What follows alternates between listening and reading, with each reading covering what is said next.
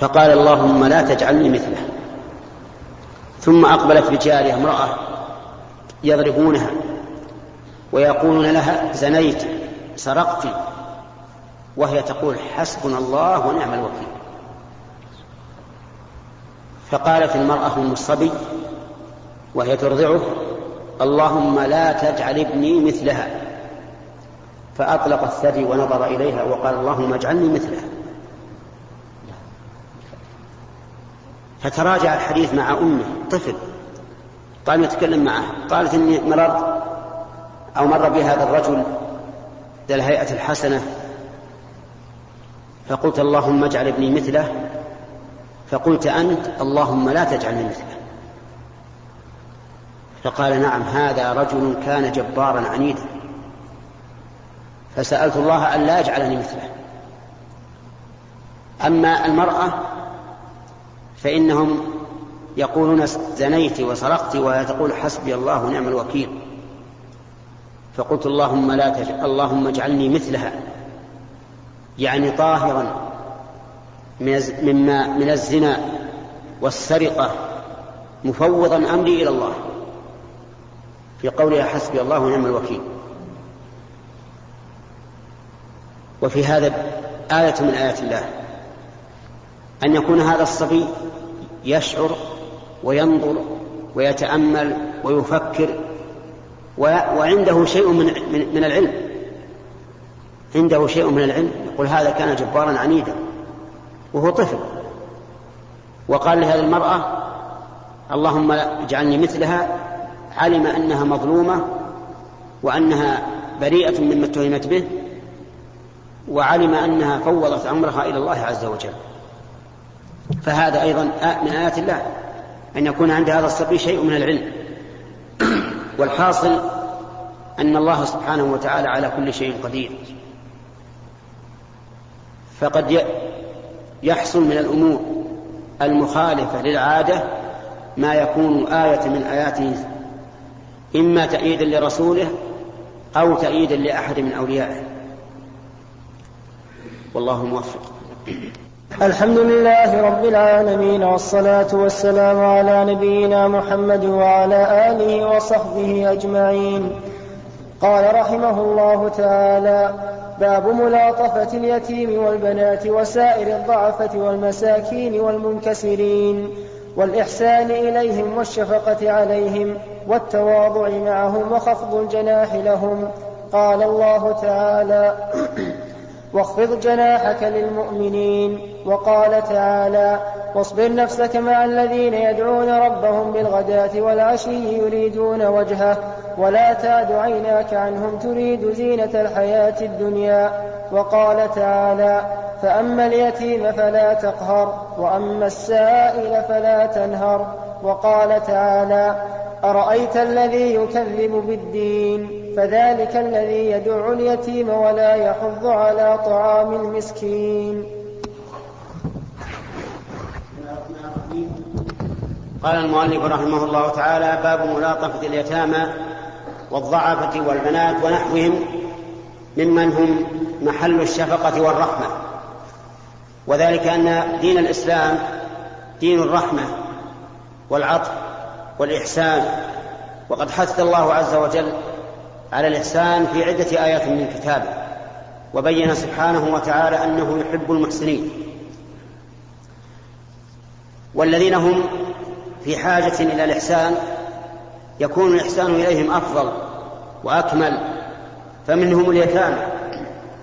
واليتيم هو الصغير الذي مات أبوه قبل بلوغه سواء كان ذكرا أم أنثى. ولا عبرة بوفاة الأم يعني أنه أن اليتيم هو الصغير الذي مات أبوه قبل بلوغه وإن كان له أم. وأما من ماتت أمه وأبوه موجود فليس بيتيم. خلافا لما يفهمه عوام الناس حيث يظنون أن اليتيم هو الذي ماتت أمه وليس كذلك. بل اليتيم هو الذي مات أبوه وسمي يتيما ليتمه واليتم هو الانفراد. لأن هذا الصغير انفرد عن كاسب وهو صغير لا يستطيع الكسب. وقد أوصى الله سبحانه وتعالى في عدة آيات باليتامى وجعل لهم حقا خاصا لأن اليتيم قد انكسر قلبه بموت أبيه فهو محل للعطف والرحمة. قال الله عز وجل وليخشى الذين لو تركوا من خلفهم ذرية ضعافا خافوا عليهم فليتقوا الله وليقولوا قولا سديدا وكذلك البنات النساء محل العطف والشفقة والرحمة لأنهن ضعيفات ضعيفات في العقل وفي العزيمة وفي كل شيء. فالرجال أقوى من النساء في الأبدان والعقول والأفكار والعزيمة وغير ذلك. ولهذا قال الله عز وجل الرجال قوامون على النساء بما فضل الله بعضهم على بعض. كذلك أيضا المنكسرين يعني الذي أصابهم شيء فانكسروا من أجله وليس هو كسر العظم كسر القلب. يعني مثل أصابته جائحة اجتاحت ماله مات مات أهله مات صديق له. انكسر قلبه. المهم المنكسر ينبغي ملاطفته. ولهذا شرعت تعزية الأموات تعزية من مات له ميت إذا أصيب بموته. يعزى ويلاطف ويبين له أن هذا أمر لله وأن الله سبحانه وتعالى إذا قضى أمرا فإنما يقول له كن فيكون وما أشبه ذلك. وكذلك ينبغي خفض الجناح له لين الجانب. قال الله تعالى واخفض جناحك للمؤمنين. اخفض جناحك يعني تطامن لهم وتهاون لهم. وجاء وقال اخفض جناحك يعني يعني حتى لو شمخت نفسك. وارتفعت في الهواء كما يرتفع الطير فاخفض جناحك ولو كان ولو كان عندك من المال ولك من الجاه والرئاسة ما يجعلك تتعالى على الخلق وتطير كما يطير الطير في الجو فاخفض الجناح. اخفض الجناح حتى يكون فوق لمن اتبعك من المؤمنين. وفي وهذا أمر للرسول عليه الصلاة والسلام وهو أمر للأمة كلها.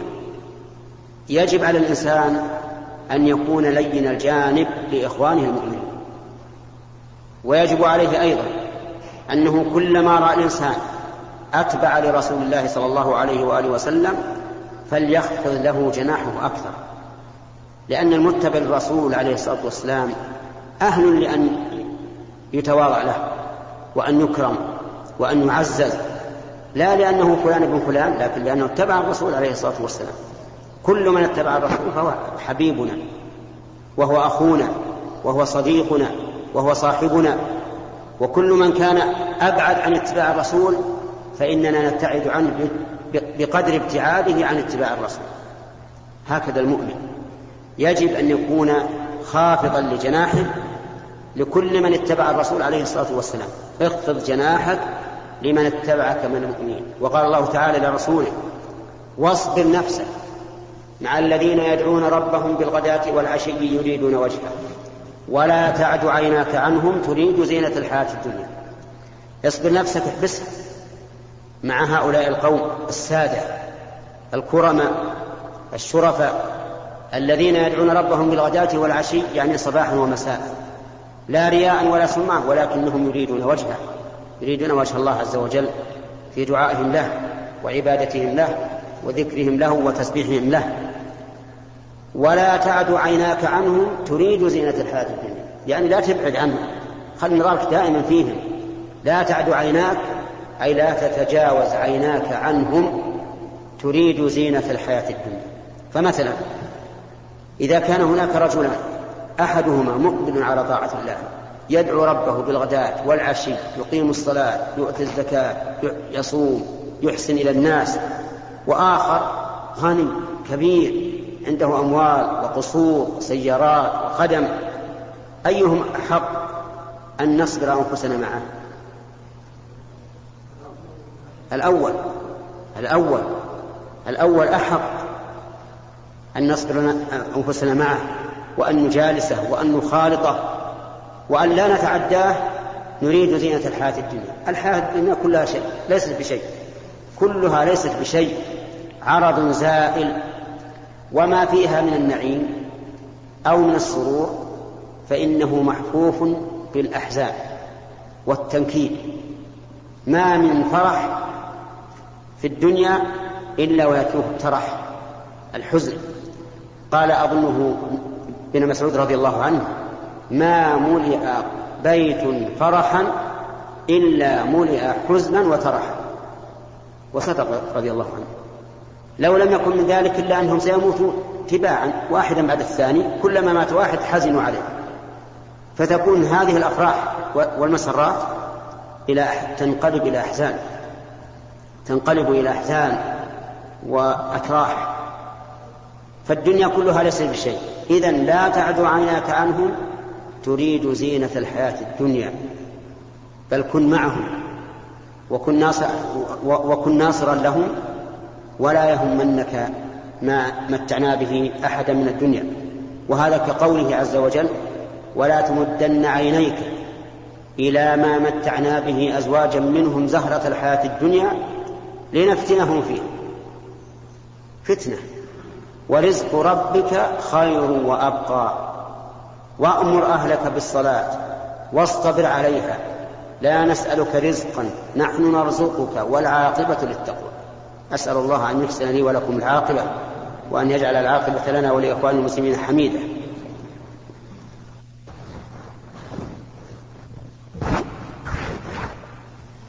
بسم الله الرحمن الرحيم.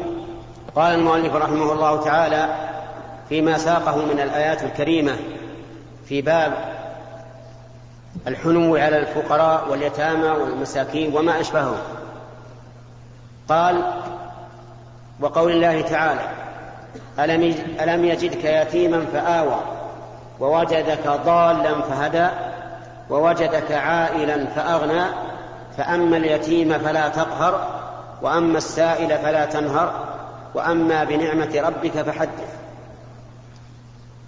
الخطاب في قولها لم يجدك للنبي صلى الله عليه وآله وسلم. يقرر الله تعالى في, في هذه الآيات أن الرسول صلى الله عليه وسلم كان يتيما فإنه عليه الصلاة والسلام عاش من غير أم ولا أب فكفله جده عبد المطلب ثم مات وهو في السنة الثامنة من عمره صلى الله عليه وآله وسلم ثم كفله عمه أبو طالب. كان يتيما وكان صلى الله عليه وسلم, وآله وسلم يرعى الغنم لأهل مكة على قراريط يعني شيء شيء يسير من الدراهم يرعاها له لأنه ما من نبي بعثه الله إلا رعى الغنم كل الأنبياء الذين أرسلوا أول أمرهم يكونون رعاة غنم لماذا؟ من أجل أن يعرفوا ويتمرنوا على الرعاية وحسن الولاية واختار الله لهم أن تكون رعيتهم غنما لأن راعي الغنم يكون عليه السكينة والرأفة والرحمة لأنه يرعى مواشي ضعيفة بخلاف رعاة الإبل. رعاة الإبل أكثر ما يكون فيهم الجفا والغلظة لأن الإبل كذلك غليظة قوية جبارة. فكان عليه الصلاة والسلام يتيما نشأ يتيما. ثم إن الله سبحانه وتعالى أكرمه فيسر له زوجة صالحة وهي أم المؤمنين خديجة رضي الله عنها.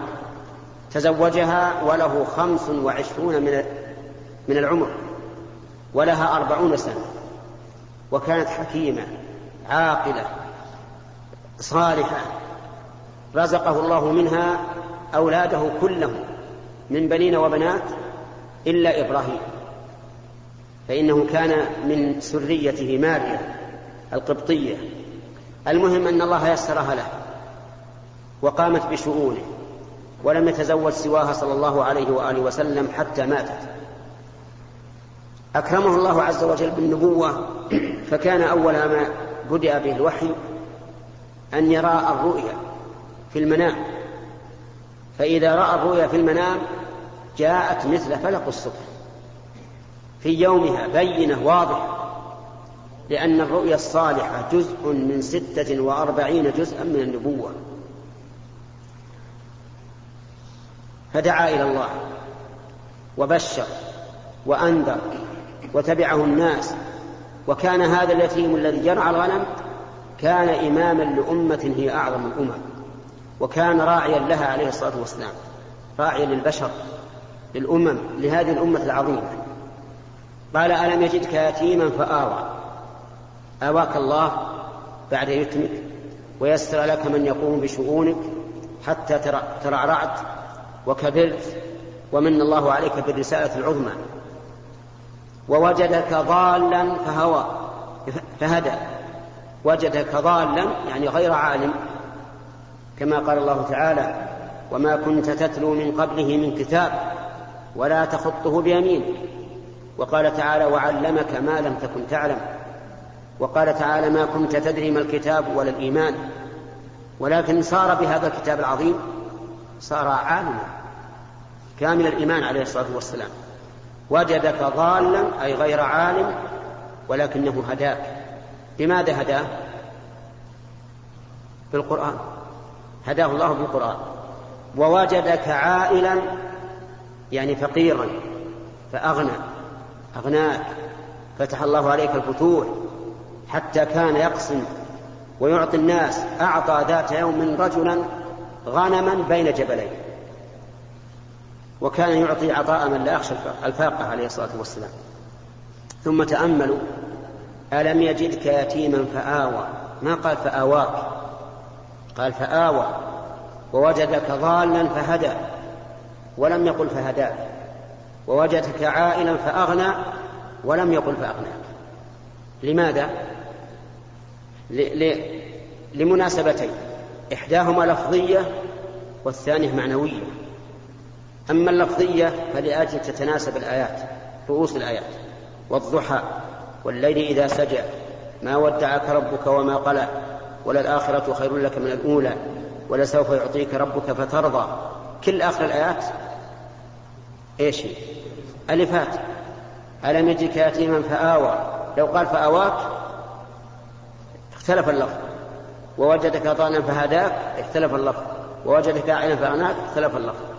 لكن جعل الآيات كلها على فواصل حرف واحد. المناسبة الثانية معنوية وهي أعظم. ألم يجدك يتيما فآوى؟ فآوى. هل آواه الله وحده؟ أو آواه وآوى أمته. الثاني آواه الله وآوى على يديه أمما لا يحصيهم إلا الله عز وجل. ووجدك ضالا فهدى هل هداه وحده؟ لا هدى به أمما عظيمة إلى يوم القيامة. ووجدك عائلا فأغنى. نعم هل أغناه الله وحده؟ لا أغناه وأغنى به. كم حصل للأمة الإسلامية من الفتوحات العظيمة؟ وعدكم الله مغانم كثيرة تأخذونها فعجل لكم هذه. فأغناهم الله عز وجل بهذا بمحمد صلى الله عليه وسلم. إذا ألم يجدك يتيما فآواك وآوى بك ووجدك ضالا فهداك وهدى بك ووجدك عائلا فأغناك وأغنى بك هكذا حال الرسول عليه الصلاة والسلام. ثم قال فأما اليتيم فلا تقهر. اذكر نفسك حين كنت يتيما فلا تقهر اليتيم. يسر له أمره سهل أمره. إذا صاح فسكته إذا غضب فأرضه إذا تعب فخفف عليه وهكذا. فأما اليتيم فلا تقهر. وأما السائل فلا تنهر. السائل يظهر من سياق الآيات أنه سائل المال الذي يقول أعطني مالا فلا تنهر لأنه قال ووجدك عائلا فأغنى فلما أغناك لا تنهر السائل تذكر حالك حينما كنت فقيرا فلا تنهر السائل. ويحتمل أن يراد بالسائل سائل المال وسائل العلم حتى اللي يسأل العلم لا تنهر. اللي يسأل العلم إلقه بانشراح صدره لأنه لولا أنه محتاج ولولا أن عنده خوف الله عز وجل خوف الله عز وجل ما جاء يسأل لا تقابل. اللهم إلا من تعنت فهذا لا حرج. أن تنهره لو كنت تخبره ثم يقول وراء ليش كذا؟ هذا حرام. ليش حرام؟ ليش الله يحرم الربا ويحل البيع؟ ليش الله يحرم الأم من الرضاع ولا, ولا يحرم غيرها مثلا؟ نعم. وأشياء كثيرة. هذا الذي يتعنت انهر ولا حرج أن تغضب عليه. كما فعل الرسول عليه الصلاة والسلام حين تشاجر رجل من الأنصار. تشاجر رجل من الأنصار والزبير بن عوام تشاجروا في في الوادي الشعيب يأتي السيل وكان الزبير رضي الله عنه حائطه قبل حائط الأنصار. فتنازعوا الأنصاري يقول للزبير لا, لا تحبس الماء عني. والزبير يقول أنا الأعلى فأنا أحق. تشاجروا عند الرسول عليه الصلاة والسلام تخاصموا. فقال النبي صلى الله عليه وآله وسلم أسقي يا زبير أسقي ثم أرسله إلى جارك. هذا حكم. فقال أن كان ابن عمتك يا رسول الله؟ كلمة لكن الغضب حمله عليه والعياذ بالله. الزبير بن عوام ابن صفية بنت عبد المطلب عمة الرسول عليه الصلاة والسلام. قال أن كان ابن عمتك يا رسول الله؟ فغضب الرسول صلى الله عليه وآله وسلم. وقال أسقي يا زبير حتى يصل إلى الجدر السلة اللي يسمونها السلة اللي, اللي تكون بين حياض الماء ثم أرسله إلى جارك. فالحاصل أن السائل للعلم لا تنهر. تلقه بصدر الرحب وعلمه حتى يفهم. خصوصا في وقتنا الآن كثير من الناس الآن يسألك وقلبه مو معك تجيبه بالسؤال ثم يفهم خطأ ثم يروح يقول للناس أفتان العالم الفلاني بكذا وكذا. ولهذا ينبغي أنك لا لا تطلق الإنسان اللي يسألك حتى تعرف أنه أنه عرف. حتى تعرف أنه عرف. وأما بنعمة ربك فحدث. نعمة الله عليك حدث بها. قل الحمد لله. رزقني الله علما رزقني الله مالا رزقني الله ولدا وما أشبه ذلك. حدث. والتحديث بنعمة الله نوعان. تحديث باللسان وتح وتحديث بالأركان. تحديث باللسان تقول أنعم الله علي كنت فقير فآنني الله كنت ما أعرف فعلمني الله وما أشبه ذلك. التحديث بالأركان أن ترى أثر نعمة الله عليك. ترى أثر النعمة. كنت غنيا لا تلبس ثياب الفقراء البس ثياب تليق بك. كذلك المنزل كذلك المركوب كل شيء. خل الناس يعرفون نعمة الله عليك فإن هذا من التحديث بنعمة الله عز وجل. ومن التحديث بنعمة الله إذا كنت قد أعطاك الله علما أن تحدث الناس به تعلم الناس لأن الناس محتاجون. وفقني الله وإياكم ما يحب ويرضى. وعلى آله وصحبه أجمعين. قال المؤلف رحمه الله تعالى في ذكر سياق الآيات والأحاديث في باب ملاطفة اليتيم والبنات. قال الله تعالى أرأيت الذي يكذب بالدين فذلك الذي يدع اليتيم ولا يحض على طعام المسكين وعن سعد بن أبي وقاص رضي الله عنه قال كنا مع النبي صلى الله عليه وسلم ستة نفر. فقال المشركون للنبي صلى الله عليه وسلم اطرد هؤلاء لا يجترئون علينا. وكنت أنا وابن مسعود ورجل من هذيل وبلال ورجلان لست أسميهما. فوقع رسول الله صلى الله عليه وسلم ما شاء أن يقع فحدث نفسه فأنزل الله تعالى ولا تطرد الذين يدعون ربهم بالغداة والعشي يريدون وجهه. رواه مسلم.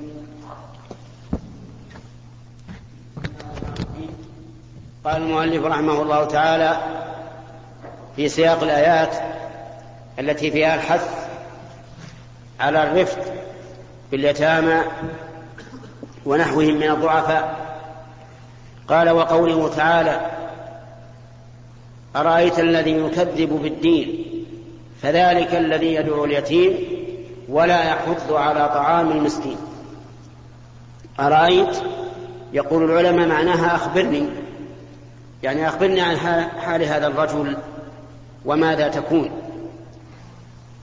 والدين الجزاء يعني يكذب بالجزاء وباليوم الآخر ولا يصدق به وعلامة ذلك أنه يدع اليتيم يعني يدفعه بعنف وشدة ولا يرحمه ولا يحث على طعام المسكين أي لا يحث الناس على طعام المسكين وهو بنفسه لا يفعله أيضا لا يطعم المساكين. فحال هذا والعياذ بالله أسوأ حال. لأنه لو كان يؤمن بيوم الدين حقيقة لرحم من أوصى الله برحمته وحض على طعام المساكين. وفي سورة الفجر يقول الله تعالى كلا بل لا تكرمون اليتيم ولا تحاضون على طعام المسكين وهذه أبلغ من سورة الماء مما في سورة الماعون.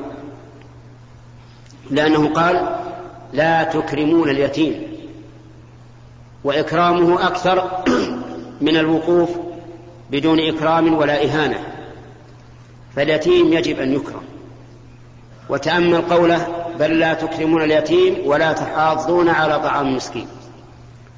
فالمسكين حظه الإطعام ودفع حاجته. أما المسكين فالإكرام. فإن كان غنيا فإنه يكرم ليتمه ولا يطعم لغناه. وإن كان فقيرا أي اليتيم فإنه يكرم ليتمه ويطعم لفقره. ولكن أكثر الناس لا يبالون بهذا الشيء. واعلم أن الرفق بالضعفاء باليتامى بالصغار يجعل في القلب رحمة ولينا وعطفا وإنابة إلى الله عز وجل. لا يدركها إلا من جرب ذلك. فالذي ينبغي لك أن ترحم الصغار ترحم الأيتام ترحم الفقراء حتى يكون في قلبك هذا العطف والحنان والرحمة وإنما يرحم الله من عباده الرحماء. نسأل الله أن يعمنا وإياكم برحمته وفضله إنه كريم جواد. نقل المؤلف رحمه الله تعالى عن سعد بن أبي وقاص رضي الله عنه قال كنا مع النبي صلى الله عليه وسلم ستة نفر فقال المشركون للنبي صلى الله عليه وسلم اطرد هؤلاء لا يجترئون علينا. وكنت أنا وابن مسعود ورجل من هذيل وبلال ورجلان لست أسميهما. فوقع رسول الله صلى الله عليه وسلم ما شاء أن يقع فحدث نفسه فأنزل الله تعالى ولا تطرد, ولا تطرد الذين يدعون ربهم بالغداة والعشي يريدون وجهه. رواه مسلم. قال المؤلف رحمه الله تعالى فيما نقله عن سعد بن أبي وقاص رضي الله عنه قال كنا مع النبي صلى الله عليه وسلم ستة نفر وهذا في أول الإسلام في مكة لأن سعد بن أبي وقاص رضي الله عنه من السابقين إلى الإسلام أسلم وأسلم معه جماعة ومن المعلوم أن أول الناس إسلاما أبو بكر رضي الله عنه بعد خديجة وورقة بن نوفل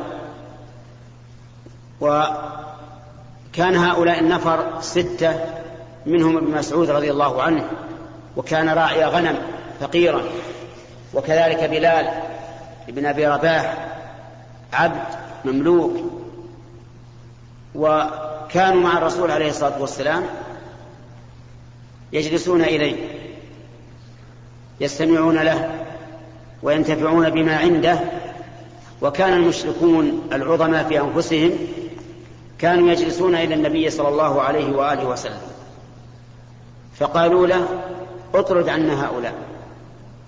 قالوا هذا احتقارا لهؤلاء الذين يجلسون مع الرسول صلى الله عليه وآله وسلم اطردهم عنا لا يجلسون معنا.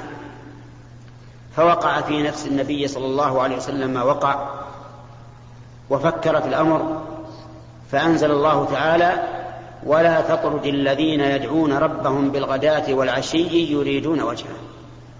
نهاه الله عز وجل أن يطرد هؤلاء وإن كانوا فقراء وإن لم يكن لهم قيمة في المجتمع لكن لهم قيمة عند الله لأنهم يدعون الله بالغداة والعشي يعني صباحا ومساء يدعونه دعاء مسألة فيسألونه رضوانه والجنة ويستعيذون به من النار ويدعونه دعاء عباده.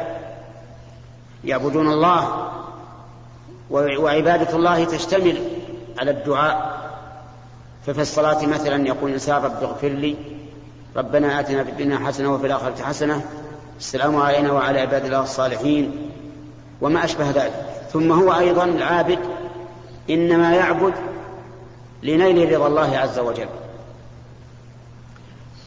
وفي قوله يريدون وجهه تنبيه على الإخلاص وأن الإخلاص له أثر كبير في قبول الأعمال ورفعة العمال عند الله عز وجل. فكلما كان الإنسان في عمله أخلص كان أرضى لله وأكثر لثوابه. وكم من إنسان يصلي وإلى, وإلى جانبه آخر يصلي معه في صلاته. ويكون بينهما من الرفعة عند الله والثواب والجزاء كما بين السماء والأرض. وذلك للنية وإخلاص النية عند أحدهما دون الآخر. فالواجب على الإنسان أن يحرص غاية الحرص على إخلاص نيته لله في عبادته وأن لا يقصد بعبادته شيئا من أمور الدنيا. لا يقصد إلا رضا الله وثوابه حتى ينال بذلك الرفعة في الدنيا والآخرة. قال الله تعالى في آخر الآية ما عليك من حسابهم من شيء وما من حسابك عليهم من شيء فتطردهم يعني ليس عليك شيء منهم ولا عليهم شيء منك. حساب الجميع على الله. وكل يجازى بعمله. فتطردهم فتكون من الظالمين. ألف هذه تعود على قوله ولا تطرد؟ لا على قوله ما عليك فعندنا هنا في الآية فاء الفاء الأولى فتطردهم وهذه مرتبة على قوله ما عليك من حسابك من ما عليك من حسابهم من شيء وما من حسابك عليهم من شيء. فتكون من الظالمين مرتبة على قوله ولا تطرد الذين يدعون ربهم بالغداة والعشي. يعني فإن طردتهم فإنك من الظالمين. ويستفاد من هذا الحديث أن الإنسان ينبغي له أن يكون جليسه أهل الخير أن يكون جليسه أهل الخير. الذين يدعون الله صباحا ومساء يريدون وجهه وأن لا يهتم بالجلوس مع الأكابر والأشراف والأمراء والوزراء والحكام. بل لا ينبغي أن يجلس إلى هؤلاء إلا أن يكون في ذلك مصلحة. إذا كان في ذلك مصلحة يريد أن يأمرهم بمعروف أو ينهاهم عن منكر أو يبين لهم ما خفي عليهم من حال الأمة فهذا طيب وفيه خير. أما مجرد الأنس بمجالستهم ونيل الجاه بأنه جلس مع الأكابر مع الوزراء مع الأمراء مع ولاة الأمور فهذا غرض لا, لا يحمد عليه العبد. إنما يحمد على الجلوس مع من كان أتقى لله من غني وفقير وحقير وشريف. المدار كله على رضا الله عز وجل وعلى محبة من أحب الله. وقد ذاق طعم الإيمان من والى من, والاه الله وعادى من عاداه الله وأحب في الله وأبغض في الله. نسأل الله أن يجعلنا وإياكم كذلك وأن يهب لنا منه رحمة إنه هو الوهاب. وصلى الله وسلم على نبينا محمد وعلى آله وصحبه أجمعين. وعلى آله وصحبه أجمعين. نقل المؤلف رحمه الله تعالى عن أبي هبيرة عائد بن عمرو المزني رضي الله عنه وهو من أهل بيعة الرضوان. أن أبا سفيان أتى على سلمان وصهيب وبلال في نفر فقالوا ما أخذت سيوف الله من عدو الله ما أخذها؟ فقال أبو بكر رضي الله عنه أتقولون هذا لشيخ قريش وسيدهم؟ فأتى النبي صلى الله عليه وسلم فأخبره فقال يا أبا بكر لعلك أغضبتهم لئن كنت أغضبتهم لقد أغضبت, لقد أغضبت ربك. فأتاهم فقال يا إخوتاه أغضبتكم قالوا لا يغفر الله لك يا أخي رواه مسلم.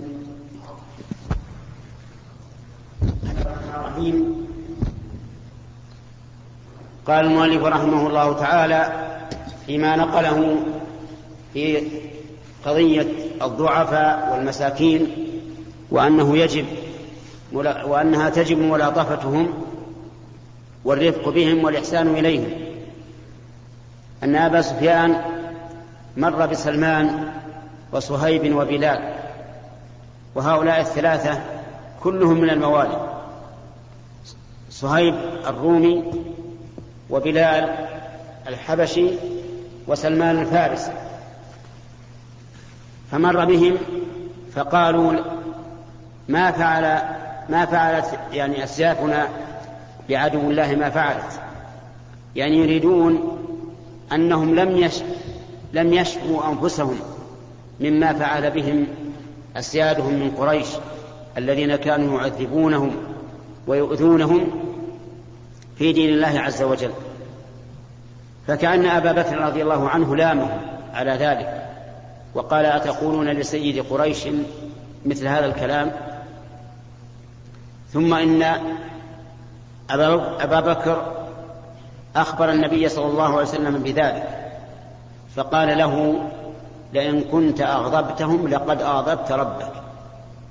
يعني أغضبت هؤلاء النفر مع أنهم من الموالي وليسوا بشيء في عداد الناس وأشرافهم. لئن كنت أغضبتهم لقد أغضبت ربك.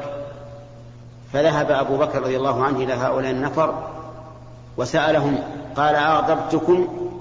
قالوا لا. قال يا إخوتاه أغضبتكم؟ قالوا لا يغفر الله لك يا أبا بكر. فدل هذا على أنه لا يجوز للإنسان أن يترفع على الفقراء والمساكين ومن ليس لهم قيمة في المجتمع لأن القيمة الحقيقية هي قيمة الإنسان عند الله. كما قال الله تعالى إن أكرمكم عند الله أتقاكم والذي ينبغي للإنسان أن يخفض جناحه للمؤمنين ولو كانوا غير ذي جاه لأن هذا هو الذي أمر الله به نبيه صلى الله عليه وآله وسلم حيث قال واخفض جناحك للمؤمنين. وفي هذا دليل على ورع أبي بكر رضي الله عنه وعلى حرصه على إبراء ذمته. وأن الإنسان ينبغي له بل يجب عليه إذا اعتدى على أحد بقول أو فعل بأخذ مال أو سب أو شتم أن يستحله في الدنيا قبل أن يأخذ ذلك منه في الآخرة. لأن الإنسان إذا لم يأخذ حقه في الدنيا فإنه يأخذه يوم القيامة ويأخذه من أشرف شيء وأعز شيء على الإنسان. يأخذه من الحسنات من الأعمال الصالحة التي هو في حاجة إليها في ذلك المكان. قال النبي عليه الصلاة والسلام ألا أنبئكم من تعدون المفلس فيكم؟ قالوا من ليس له درهم ولا دينار. أو قالوا ولا متاع. فقال المفلس من يأتي يوم القيامة بحسنات أمثال الجبال فيأتي وقد ضرب هذا وشتم هذا وأخذ مال هذا فيأخذ هذا من حسناته وهذا من حسناته فإن بقي من حسناته من حسناته شيء وإلا أخذ من سيئاتهم فطرح عليه ثم طرح في النار. والله موفق. بسم الله الرحمن الرحيم. الحمد لله رب العالمين والصلاة والسلام على نبينا محمد وعلى آله وصحبه أجمعين. نقل المؤلف رحمه الله تعالى عن سهل بن سعد الساعدي رضي الله عنه قال قال رسول الله صلى الله عليه وسلم أنا وكافل اليتيم في الجنة هكذا وأشار بالسبابة والوسطى وفرج بينهما. رواه البخاري. وعن أبي هريرة رضي الله عنه قال قال رسول الله صلى الله عليه وسلم كافل اليتيم له أو لغيره أنا وهو كهاتين في الجنة وأشار الراوي وهو مالك بن أنس بالسبابة والوسطى رواه مسلم. وعنه رضي الله عنه قال قال رسول الله صلى الله عليه وسلم ليس المسكين الذي ترده التمرة والتمرتان ولا اللقمة واللقمتان. إنما المسكين الذي يتعفف. متفق عليه. بسم الله الرحمن الرحيم. قال المؤلف رحمه الله تعالى فيما نقله عن سعد بن أبي وقاص رضي الله عنه عن النبي صلى الله عليه وآله وسلم أنه قال أنا وكافل اليتيم كهاتين وأشار بالسبابة والوسطى يعني بالأصبع والسبابة والوسطى. والأصبع والسبابة هي التي بين الوسطى والإبهام. تسمى السبابة لأن الإنسان يشير بها عند السب. شخصا قال هذا وأشار بها. وتسمى السباحة لأن الإنسان يشير بها أيضا عند التسبيح. ولهذا يشير الإنسان بها في صلاته إذا جلس بين السجدتين.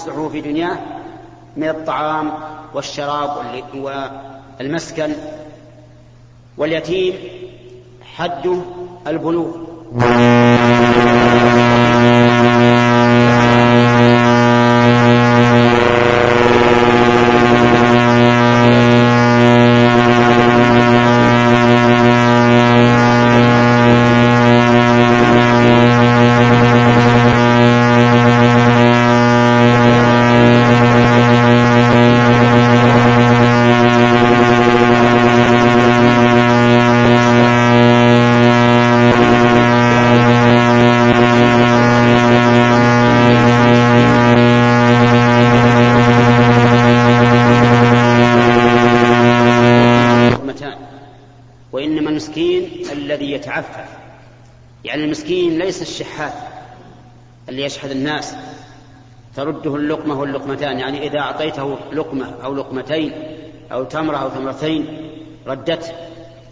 المسكين حقيقة هو الذي يتعفف. يحسبهم الجاهل أغنياء من التعفف. هذا هو المسكين حقيقة. لا يسأل فيعطى ولا يتفطن له فيعطى. كما يقول العامة عاف كاف. ما يدرى عنه. هذا هو المسكين الذي ينبغي للناس تفقده. وإصلاح حاله والحنو عليه والعطف عليه. وفي هذا إشارة إلى أنه ينبغي للمسكين أن يصبر وأن ينتظر الفرج من الله وأن لا يتكفف الناس أعطوه أو منعوه. لأن الإنسان إذا علق قلبه بالخلق وكل إليه. كما جاء في الحديث من تعلق شيئا وكل إليه. وإذا وكلت إلى الخلق نسيت الخالق. اجعل أمرك إلى الله عز وجل. علق رجاءك وخوفك وتوكلك واعتمادك على الله سبحانه وتعالى فإنه يكفيك. ومن يتوكل على الله فهو حسبه. إن الله بالغ أمره. كل ما أمر الله به فهو بالغ عز وجل. لا يمنعه شيء ولا يرده شيء. فالمسكين يجب عليه الصبر ويجب عليه أن يمتنع عن سؤال الناس. لا يسأل إلا عند الضرورة القصوى. إذا حلت له الميتة حل له السؤال. أما قبل ذلك ما دام يمكنه أن يتعفف ولو أن يأكل كسرة من خبز أو شقا من تمرة فلا يسأل.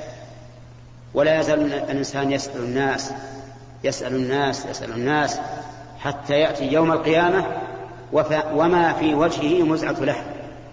يأتي يوم القيامة هو وجهه يلوح عظام والعياذ بالله. ما في لحم. لأنه قد قشر وجهه للناس في الدنيا. وفي هذا ذم أولئك القوم الذين يترددون على الناس يسألونهم وهم أغنياء. أغنياء. إذا ماتوا وجد عندهم الآلاف. توجد عندهم الآلاف من الذهب والفضة الدراهم القديمة والأوراق. وهم إذا رأيتهم قلت هؤلاء أفقر الناس يؤذون الناس بالسؤال. أو